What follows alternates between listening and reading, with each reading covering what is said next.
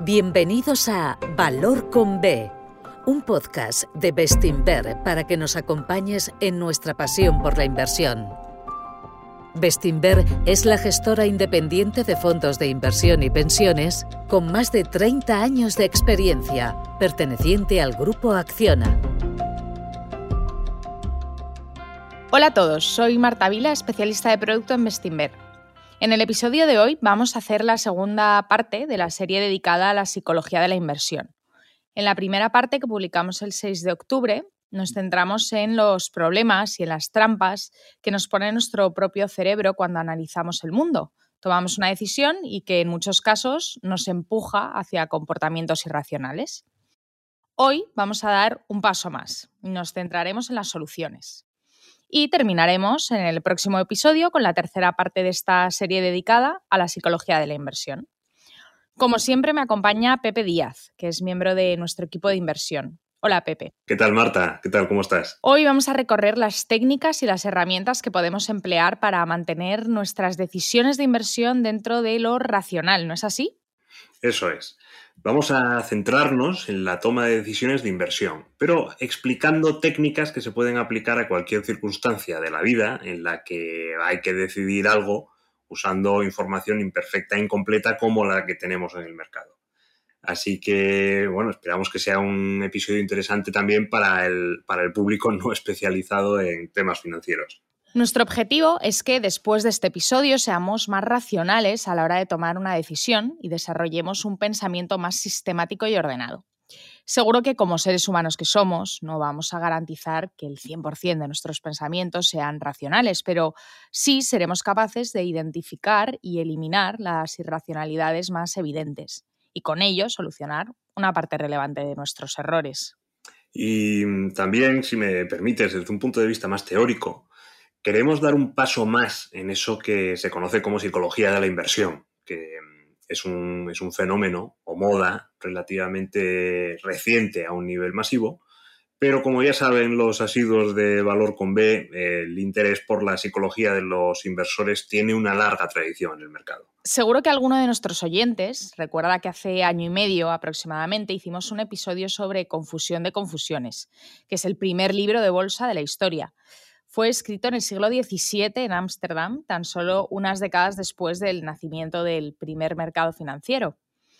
Decidimos hacer aquel episodio porque nos pareció interesante que las reflexiones que hacían los primeros inversores de hace casi 400 años respecto a la psicología y a la influencia de las emociones en el mercado se parecen mucho a las que nos hacemos en la actualidad, porque al final, por mucho que hayan avanzado los mercados, el cerebro humano sigue siendo igual. La gran diferencia es que muchas de las intuiciones planteadas por, este libro, por Confusión de Confusiones, en el siglo XVII, han sido demostradas por la psicología moderna en el siglo XX y XXI. Y, también, perdona que te interrumpa, Marta, también eh, nos gustaría barrer un poco hacia la casa de la inversión en valor, porque Ben Graham, que es el fundador de nuestra filosofía de inversión, fue también un autor adelantado a su tiempo y durante la primera mitad del siglo XX, son muchas décadas antes del, boom de la psicología de la inversión, identificó que las emociones son las principales causantes de ineficiencias en los mercados, o dicho de otra forma, que mm, las emociones y la psicología son las principales causantes de las oportunidades de inversión que podemos encontrar en los mercados. Con la famosa parábola de Mr. Market, ¿no? Sí, eso es, la parábola de. Market, que aparece en su libro El inversor inteligente en 1949. Así que eh, fíjate que el estudio de la influencia de la psicología en los mercados es muy anterior a Daniel Kahneman y a Richard Thaler, aunque estos dos premios Nobel, entre otros eh, psicólogos, es cierto que modernizaron y completaron esos pensamientos que ya tenían los auténticos pioneros. Aprovechando esta reflexión sobre Graham, me gustaría hacerte la primera pregunta. ¿Dirías que la inversión en valor es la primera herramienta para mantener dentro de la racionalidad al pensamiento de un inversor? Por supuesto, por supuesto que sí. La inversión en valor eh, ordena la forma de pensar de un inversor y la estructura principalmente alrededor de dos variables es la, marcha del negocio y la otra es la valoración de la acción. Y además nos centra en un plazo temporal concreto, el largo plazo. Totalmente. Y, ya con eso se limita mucho las fuentes de ruido a la que está expuesta el, cerebro de un inversor. Y también la inversión en valor te obliga a centrar tus decisiones en los sectores y en las empresas que realmente conoces, por, por el principio del círculo de competencia. Exacto. Con esto has dado en el clavo, porque el principio del círculo de competencia es la primera verdadera herramienta que aporta la inversión en valor para limitar el, pensamiento irracional. El círculo de competencia, que al final no es más que decidir que vamos a invertir únicamente en los sectores que conocemos de verdad, sirve para reducir la, aleatoriedad en la toma de decisiones. Sirve para reducir eh, la probabilidad de, caer presas del, presas del ruido, ¿no? de perdernos porque mm, el círculo de competencia nos centra en esos sectores en los que somos capaces de tomar decisiones basadas en la lógica del conocimiento. Dicho claramente, eh, yo no sé nada de biotecnología, pues entonces no invertiré nunca en ese sector. Sin embargo, sí sé cómo funciona el sector cementero bueno, pues buscaré oportunidades de, inversión en cementeras. Así que eh, sí, el, círculo de competencia es la primera gran herramienta para actuar con racionalidad. Zapatero a tus zapatos, ¿no? Exacto, siempre. Pero, pero hay que tener en cuenta que al estudiar los fundamentos de un negocio y las dinámicas de valoración de una acción, también podemos caer en, en irracionalidades incluso dentro de los límites del límite del círculo de competencia.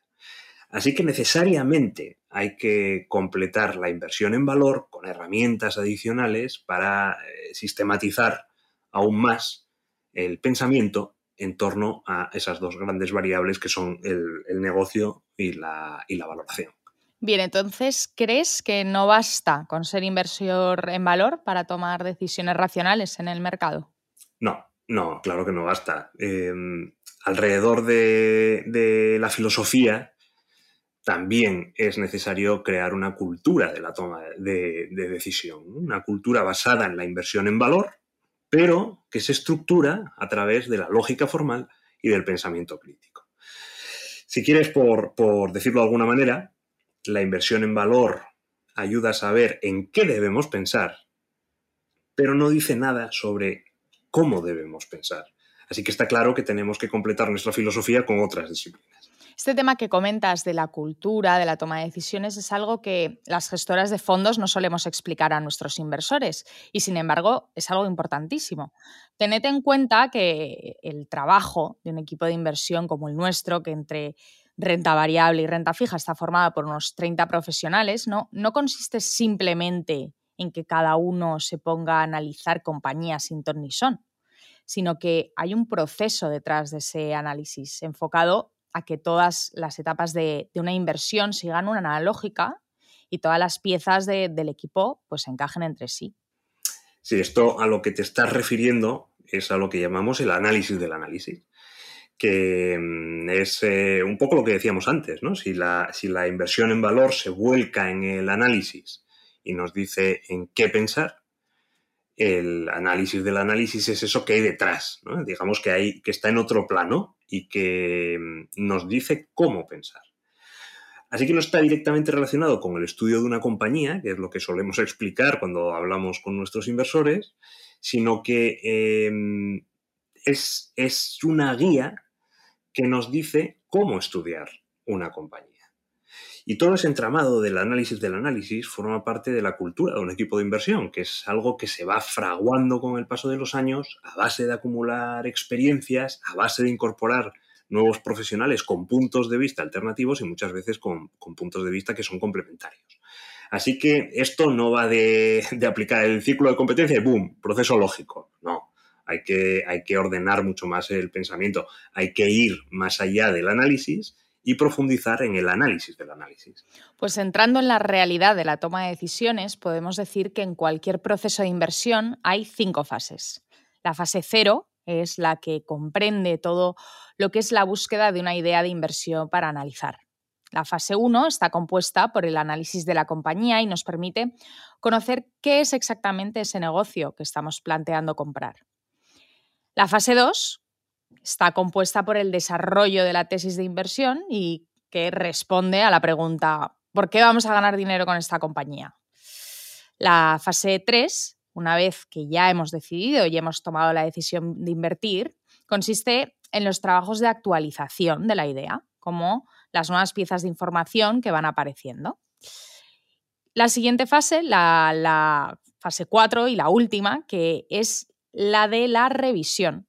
Y viene después de haber vendido la compañía, cuando podemos analizar en retrospectiva todo el proceso, ¿vale? Para examinarlo.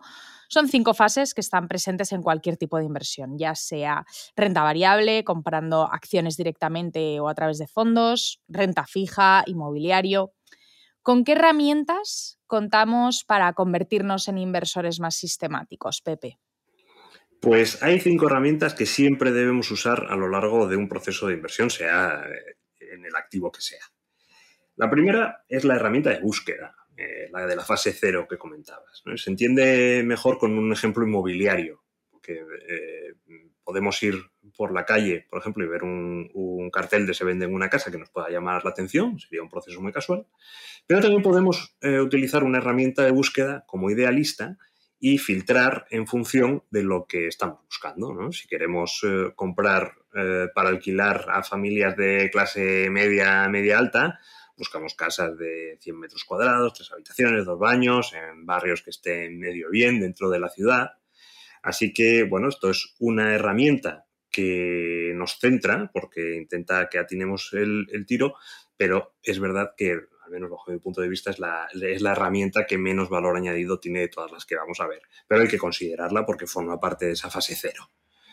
Segundo, segunda herramienta, es eh, imprescindible un diario en el que queden reflejados cada uno de los pasos que vamos dando y también nuestras reflexiones o reflexiones o, sensaciones que vamos teniendo a medida que avanzamos en el proceso de inversión.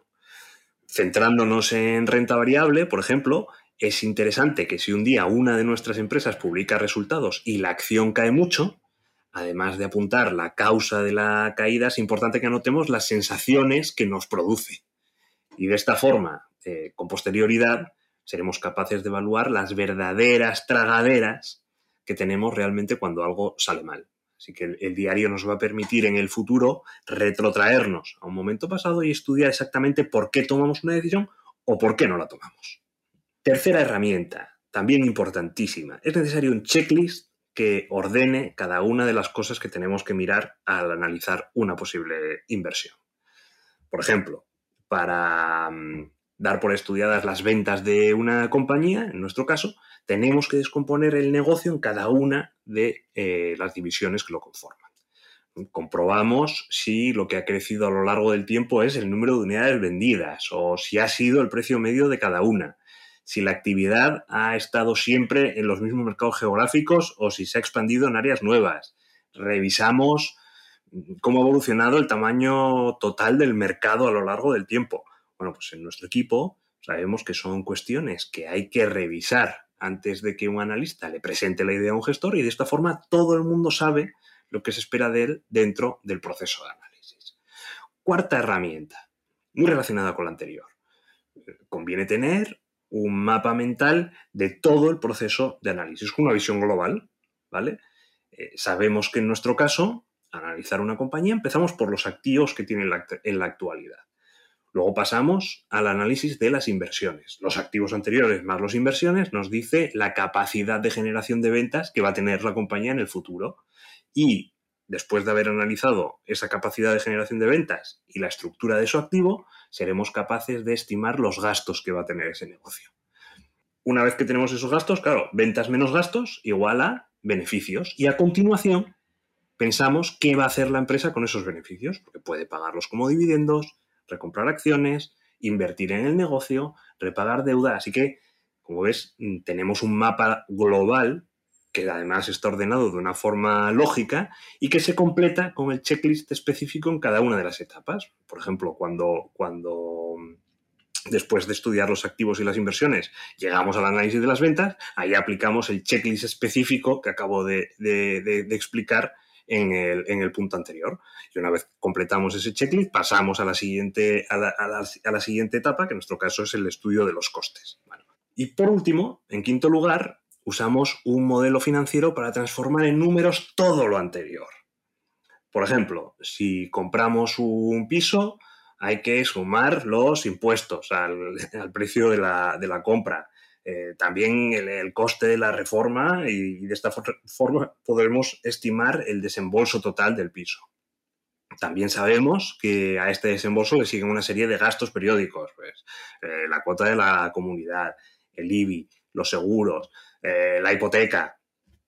Y por otro lado, también somos conscientes de que generará una serie de ingresos periódicos gracias al alquiler. Y finalmente tenemos el precio de venta del inmueble, ¿no? Si lo vendemos.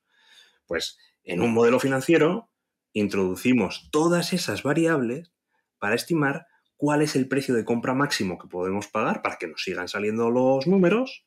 Podemos calcular el, presupuesto de reforma que podemos afrontar, la renta mínima que debemos pedir para cubrir los gastos el precio final de venta que debería tener el inmueble para, generar la rentabilidad que buscamos, bueno, pues la introducción de todo este tipo de variables que nacen del análisis y del conocimiento del activo que estamos comprando es lo que hacemos cuando invertimos en empresas, es lo que hacemos para completar nuestro, nuestro modelo.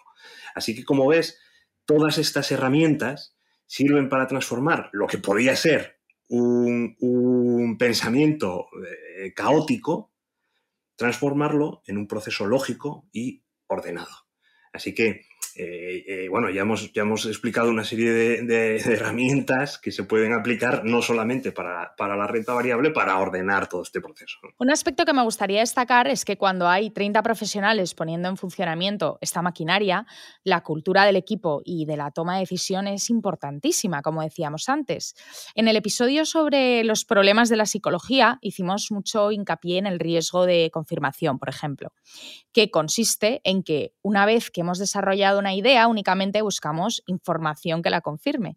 Y fruto de esa confirmación caemos en el exceso de confianza y en la infraestimación de riesgos. Me parece interesante poner sobre la mesa el sesgo de, confirmación y el exceso de confianza, porque nuestra cultura de la toma de decisión tiene como objetivo luchar contra estos sesgos. Sí, claro, al final con nuestros modelos, con los mapas y los, checklists que empleamos, el foco del trabajo del analista está en buscar las piezas de información que faltan, no tanto completar las que ya hay o las que ya tenemos, que es verdad que es una labor importante, pero no deja de ser redundante, sino abrir nuevas vías de, investigación y sobre todo ser extraordinariamente sensibles ante la información que, desafía nuestras ideas previas. Antes decías que al estudiar las ventas de un negocio no solo hay que mirar la tasa de crecimiento que han tenido, también hay que mirar la evolución tanto en unidades vendidas como en el precio medio de venta para evitar caer enamorados de una compañía, porque en muchos casos el diablo se oculta en los detalles. Pero con nuestro checklist antes de dar por completada la fase de análisis de las ventas, tenemos que analizar las inversiones que está haciendo la propia compañía y sus competidores.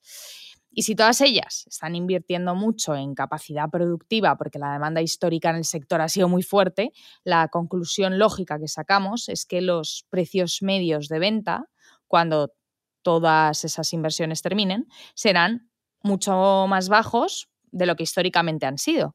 Por, por, mucho que nos guste una empresa, este tipo de conclusiones analíticas inmediatamente tienen que encendernos una señal de alarma porque ahí hay una información discordante con, con nuestra tesis inicial. Sí, sí, sí. Ese mismo razonamiento también aplica al emplear el método de valoración. Sí, ahí quería llegar. Un modelo es útil cuando nos hace pensar sobre los diferentes escenarios a los que podemos enfrentarnos. Como eh, un ejemplo del mercado inmobiliario se entiende muy bien. Hay muchas cosas que pueden pasar durante la reforma de una vivienda. Puede subir el coste del material, puede darse retrasos. Hay que al final reflejar este tipo de incertidumbres en el modelo. Siempre hay que pensar qué pasaría si ¿Qué pasaría si sube el Euribor 300 puntos básicos? ¿Qué implicaciones tiene para mi rentabilidad si hay una derrama en el edificio? Esa, búsqueda de escenarios alternativos a los que nos obliga el modelo financiero es otra forma de luchar contra el sesgo de confirmación y el exceso de confianza. Hmm, pero ten en cuenta que esa forma de usar un modelo depende principalmente de la cultura de toma de decisiones de un equipo y de su obsesión, porque diría que esa es la palabra adecuada, para pensar en escenarios alternativos a su escenario base. Y esto nace de la cultura del equipo porque la mejor técnica para pensar en escenarios distintos es una buena sesión de brainstorming. Fíjate, eh, imagina lo poderosa que es una sesión de, estas con casi 30 profesionales, cada uno con una experiencia académica y, profesional diferente a la de otro. Imagínate los escenarios alternativos que pueden salir de ahí, son, son sesiones brutales. Por ejemplo, en, en, una sesión de brainstorming pasan cosas como que los analistas de tecnología colaboren con los de empresas industriales para construir escenarios sobre un proyecto de inversión para ampliar la capacidad de una fábrica de botellas de cristal. ¿cómo, ¿Cómo es posible que los analistas de tecnología se metan para analizar un plan de expansión de una compañía tan tradicional como puede ser Vidrala? Bueno, pues porque saben que las dinámicas de la construcción de una fábrica de semiconductores, que exige mucha inversión, que tiene mucho coste fijo, que requiere escala para ser rentable, son las mismas que las de una fábrica de botellas de cristal. Lo que pasa es que enfocan la cuestión desde el punto de vista de un sector mucho más dinámico. Parten de puntos de vista muy distintos. Y en ese momento, cuando tienes a tanta gente inteligente pensando junta, surgen cosas. Eh, cuando, cuando, cuando empleas la cultura de la decisión para poner a trabajar analistas con experiencias tan distintas, ese riesgo de, confirmación que, comentas necesariamente se va mitigando. Mitigando, pero no desaparece. No, claro, porque es, consustancial a la forma de pensar, a la forma de, funcionar de, la mente humana. De hecho, hemos comentado varias veces que una de las sesiones de, brainstorming más famosas de la historia ocurrió dentro de la CIA, cuando estaban buscando las armas de destrucción masiva en Irak. Los mayores expertos de la CIA se reunieron para hacer una sesión que respondería a dónde están escondidas las armas de destrucción masiva. Hoy, hoy sabemos que ese planteamiento fue un error y que la pregunta correcta era ¿tiene Irak armas de destrucción masiva? El sesgo de confirmación era tan fuerte que nadie se planteó siquiera la pregunta correcta. Pero gracias a que la CIA documentó todo el proceso de toma de decisión, identificaron que su principal error estaba en el planteamiento de la pregunta inicial.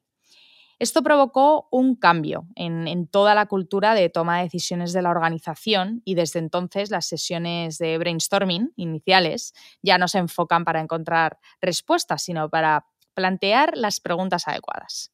Este me parece un ejemplo perfecto de cómo el uso de estas herramientas no solo implica un razonamiento individual más lógico, sino que puede mejorar mucho la cultura de toma de decisión de un equipo y, esta a su vez mejorar el uso de este tipo de herramientas. Y otro aspecto importante es la asignación de probabilidades a cada escenario. Sí, esa es otra cuestión importante y muy difícil, porque mm, al hablar del futuro, como hay muchos futuros posibles, no se puede delimitar todo el abanico para asignar probabilidades, pero, pero hay que hacerlo. Y otra, otra vez es importante la cultura de la toma de decisión de un equipo porque el analista de industriales que está estudiando la construcción de aquella planta de botellas de, vidrio le puede decir a un gestor que cree que la probabilidad de que la planta se termine con éxito es mm, X, es alta. Pero ¿Qué es exactamente una probabilidad alta? Alta en la cabeza del analista puede ser del 60%, mientras que en la cabeza del gestor puede ser del 90%. Ahí, ahí puede haber una falta de entendimiento de la cultura del equipo em, que, que tenemos que centrarnos en evitar. Tiene que evitarla porque las consecuencias, bueno, pues pueden ser importantes. Totalmente. Totalmente. Por ejemplo, el, analista en este caso que comentas puede transmitir una seguridad en la idea que no se corresponde con su propio pensamiento. Y el gestor de una manera incorrecta, puede asignar a esa empresa un, peso excesivo en su cartera, ¿no? Por esa, mala sensación o por esa sensación de exceso de seguridad que le transmite el analista. Y si algo sale mal, ¿quién se ha equivocado aquí?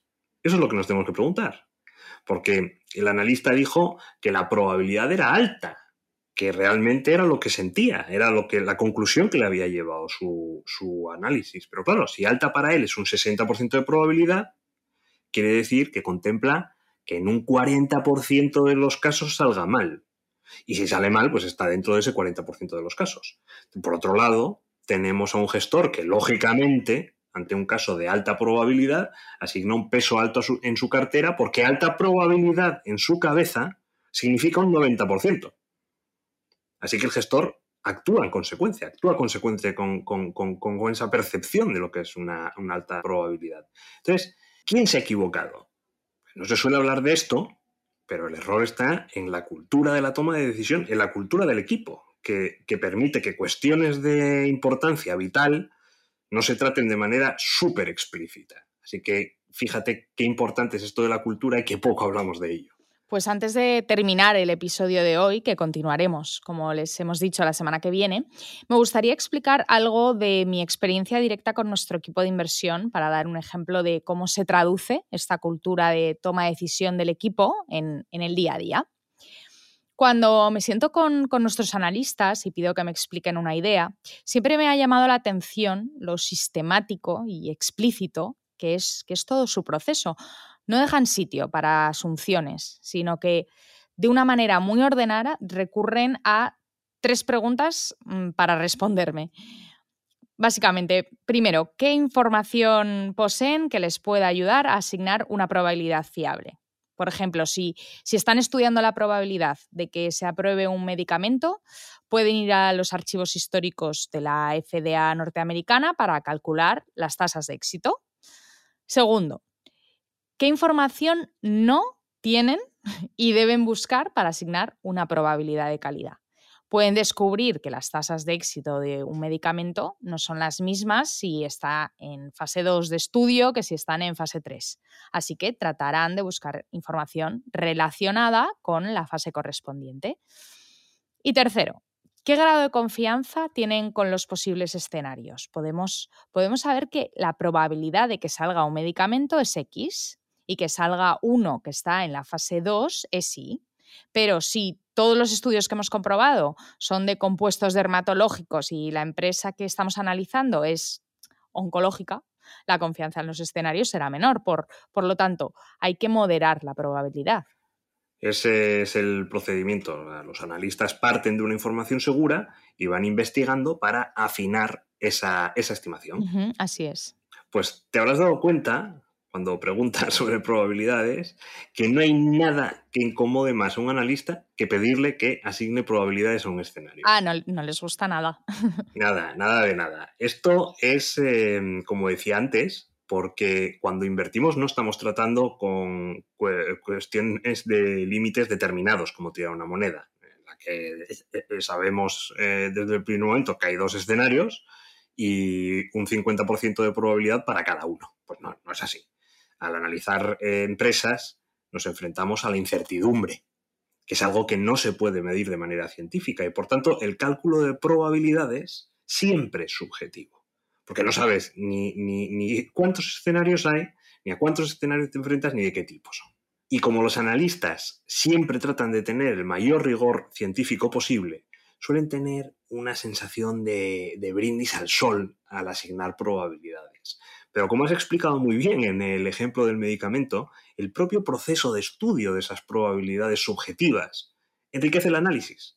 Y además, también saca a los analistas de, la, de, su, zona de confort, que es algo muy bueno, muy importante también dentro de un equipo.